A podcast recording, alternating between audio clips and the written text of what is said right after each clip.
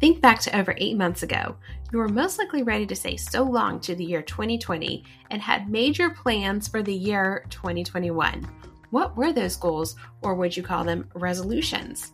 In January, when this podcast was still known as Budget Babe, I talked about creating habits for this new year instead of making resolutions. As far as those habits go, what progress have you made? Did you make a resolution and keep it? If not, don't fret.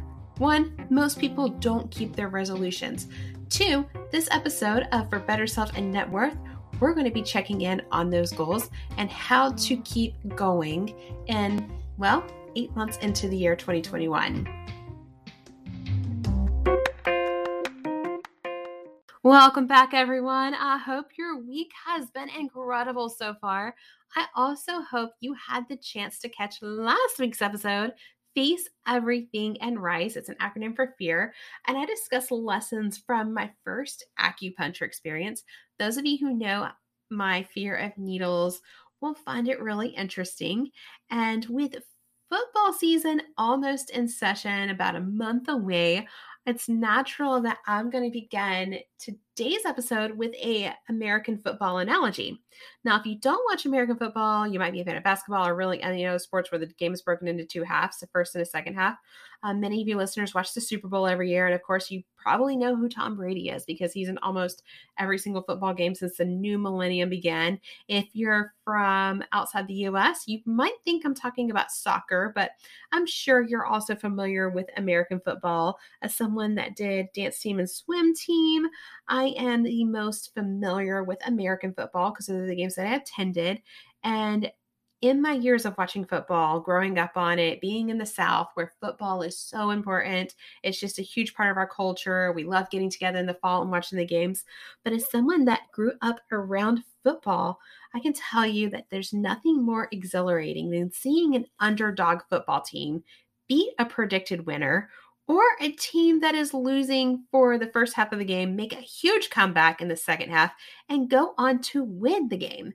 In fact, many teams in college football and NFL, they actually label themselves as second half teams because they somehow perform better in the second half than the first half. So they don't go in the first half the right mindset, but they go in the second half and they come back and they just really impress us and really win. Now, if you're a team that loses to a second half team or any other team, maybe it's not as fun. But for most football fans, we love watching an unpredicted team, an underdog come back and win. Poor Tom Brady, he's got so many people cheering against him because he's usually the predicted winner. He's got so many MVP awards, he's got a Super Bowl ring on every finger. But every now and then, even he starts off with a bad game and comes back and wins it and shows his critters like critters, his critics, hey, guess what, haters? It's me again, Tom Brady. I'm winning. That's something I love to watch because I'm personally a fan of Tom Brady. But then again, I digress. We talk about the game of football. It's fun just see the camaraderie, to see your favorite team win. And with this episode, I'm going to talk about how, even if you didn't start 2021 off the way that you wanted to, how you can come back and still win for the year. Another point that I'm trying to make with this analogy is in 2020, many of us felt defeated. In 2021, we were kind of hopeful and excited for a new year because the t- events in 2020 just made everyone kind of feel like they were on a losing team. Just when you had hope that things were going to get better in 2020, something else happens, more cases rise. We saw just massive displays of racism. We had inclement weather here in Nashville. And you most likely, on an individual level, you had to make you had to change your plans. You may have had a few days where you weren't working. You may have had to change your traveling plans. You may have had to really examine your budget. You may have wanted to host a major event and didn't get to. You may have even had a promotion being held off, or really any other goal that you had in mind. It may have been crushed in the year 2020. And the first half of 2021 may have not gone as you had hoped. 2021 has still had its challenges. And the year's kind of, I don't know about you guys, but I feel like it's gone by really fast and has slipped by. I can't believe we're eight months into the year, over halfway into it.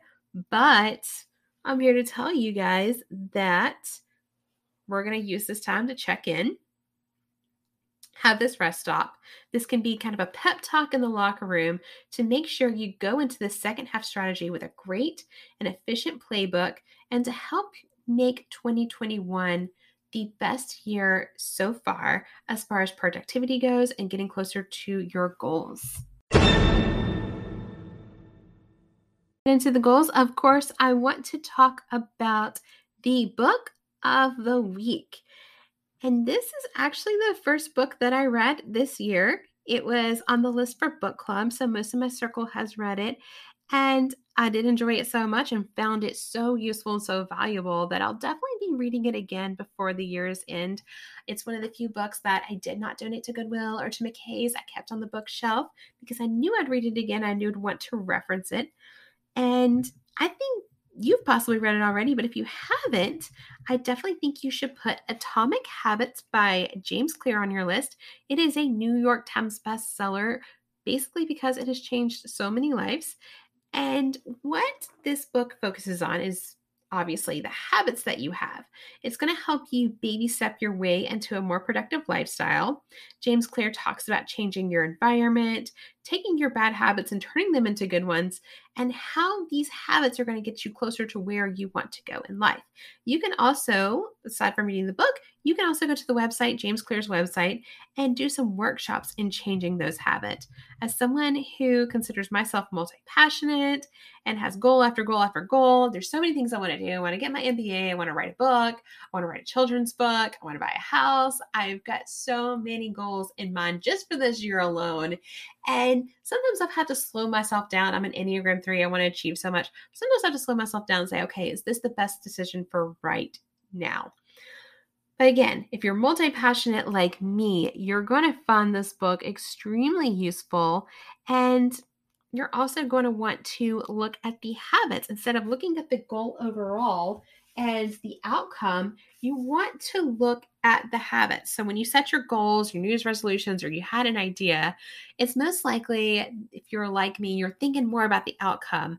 But you haven't really examined the habits that it's going to take to get you to the ideal weight, the new dance move that you wanted to learn, the promotion, the yoga moves that you wanted to master, the new house, whatever it is that was on your goal for 2021. Yes, you thought about the outcome, you thought about how it feels to get it, you've been definitely trying to manifest it, but you've got to come up with a game plan. Just like football, every coach, every team has a game plan that they go by. Let's talk about honing in on that game plan you have for your goals in the next coming months.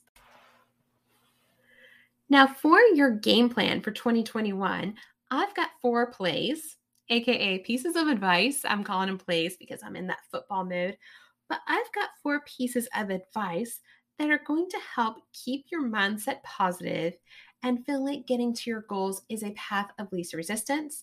It's also going to make sure you get the most out of the next coming months in the year 2021. So let's go ahead with that first piece of advice. And the first piece of advice that I'm going to give you is to focus mostly on what you can control. In other words, focus on the solutions and not the problems, but focus on what you can control. One example is we have a new variant of COVID. We see it's affecting children, we see it's affecting the vaccinated and the unvaccinated. And while many of us worry about another lockdown, people around us contracting COVID, people around us getting really sick, we can't help and think of ways and be fearful of what this means for our plans in the next coming months. Well, here's the truth. If you can get it, if you if you can get it anywhere the only factor you can control with it is yourself. So do what you need to do. If you get the vaccine if you haven't already, get it if you want it. If you can still socially distance by ordering your groceries online, you can ask to work from home, see if your company will allow it, wear a mask. Honestly, I still wear a mask everywhere I go, even though I'm still vaccinated, just because it's respectful to others. And I like to keep my distance anyway in the grocery store or where Target, wherever I need to go. Nothing agitates me more when I'm looking at something for a couple of seconds and somebody kind of gets in my space, or if I'm standing in the line, somebody gets too close to me, comes up to me behind me, and just doesn't respect my personal space. So the six feet rule could have just stayed indefinitely for all I cared. But that's just an example. That's not to get political over the whole COVID issue. Another example is you're going to see a ton of news that you have no power over. You're going to see bills being passed that you're worried about what's going to do for the future. You see leaders ruling over the way they live their ruling over how you live your life and still living their life the way that they please. We see events across the world where other countries may not have the same liberties or privileges as us. And it's, it's really easy to let that kind of get to your emotions and create worry and fear in our lives over it. But instead of allowing that to control your life, why not join in an organization where people share the same beliefs as you, attend a demonstration, write letters and call your congressmen or senators if they're passing a bill that you don't approve of. I'm telling you, you can harass them. You can call them over and over again until you get something that's not a you know robotic response or a generic response that one of their interns wrote. What i'm saying is instead of focusing on the problems focus on a solution. So something going on in your personal life instead of thinking about what really sucks think about ways that you can change this. If something happens out of your control, if you lose work, if you lose a best friend, if a relationship ends, instead of saying, damn, why did this happen? Ask yourself, what can I learn from this and what can I control outside of this? When you focus on things that you can control instead of focusing on the problems, you're going to find yourself getting further and further in life. And if you find yourself worrying, well, one of my favorite authors, Jen Sincero, said this that worrying is like sitting in a rocking chair. It gives you something to do, but it doesn't take you anywhere. So remember that next time you start worrying and think about ways that you can obtain the possible outcome that you want instead. The second piece of advice I have is to make sure you are in a constructive environment. This is talked about in Atomic Habits, which is the book of the week. Um, James Clear talks about a study in which people are beating heroin addictions by simply changing their surroundings, being removed from other heroin addicts. Now, I don't know if that is a common situation or not, but I found that study super interesting. And I definitely see how your environment kind of affects your mindset.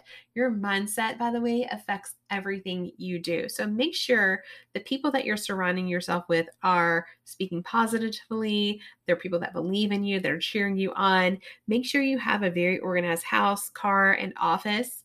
Um, very much a huge advocate for staying clean and organized. I like things being exactly where I find them. I like knowing exactly where things are. And I like the peacefulness and the space that comes with a clean environment that does not distract me and make me feel like I have to clean before I do anything else. I just think that cleanliness is next to godliness and it also enhances your productivity. So, the second piece of advice, going back to that, just having an organized environment, being mindful of your environment where you are doing your work. Make sure it's free of distractions. Who you're hanging out with.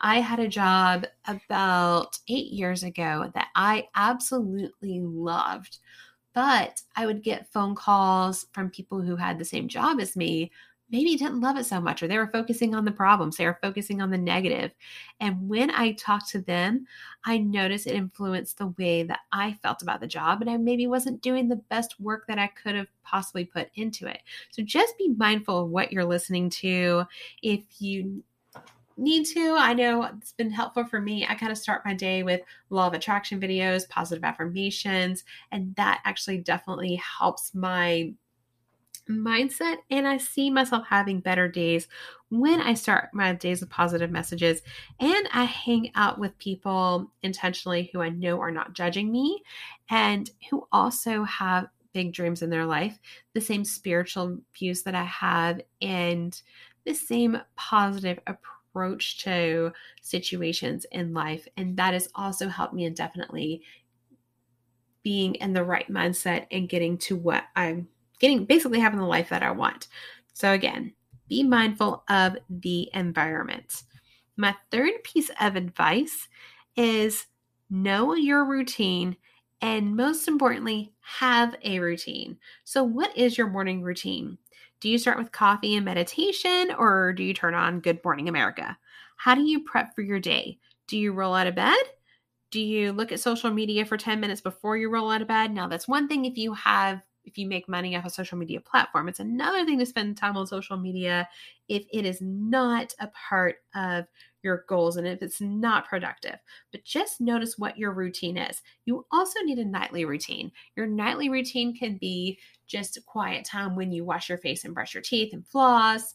Your nightly routine can be a meditation, listening to music, or for me, I like to read for about 30 minutes before I go to bed, like fill my mind with good information or entertainment right before I go to bed. It's just a good way to wind down. And then I do a little meditation and prayer before I go to sleep. That's always helps me sleep better. And it also is just a great way to end the day with gratitude. Now, my fourth and final piece of advice, and this is advice that I really need to be given myself, and that is recording my progress with my goals and my wins for the week. So, knowing what my wins are.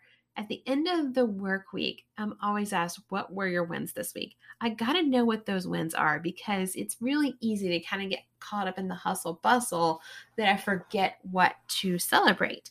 So, writing down those wins, writing down what I'm eating that day, um, if I finished my book or not, what I've done with the podcast, my ideas for the podcast. I'm constantly just grabbing, I have, you know, a Samsung note where I just write in what my ideas are, but it's just really important to keep track of the progress of how far you come to know exactly where you're going. It's like reading a map. You have to know where you've been to know where you're going. So I'll just go ahead and shortly review the four pieces of advice, aka game plays. So, one, focus on what you can control. Two, feng shui your environment. That includes your headspace and your actual environment that you're working in. Three, stick to a routine. And four, take note of your progress and your goals. Now, as I record this, we're in August again, uh, one month away from football beginning. And I just want to kind of stop and say, and just really acknowledge that you may have already exceeded your goals.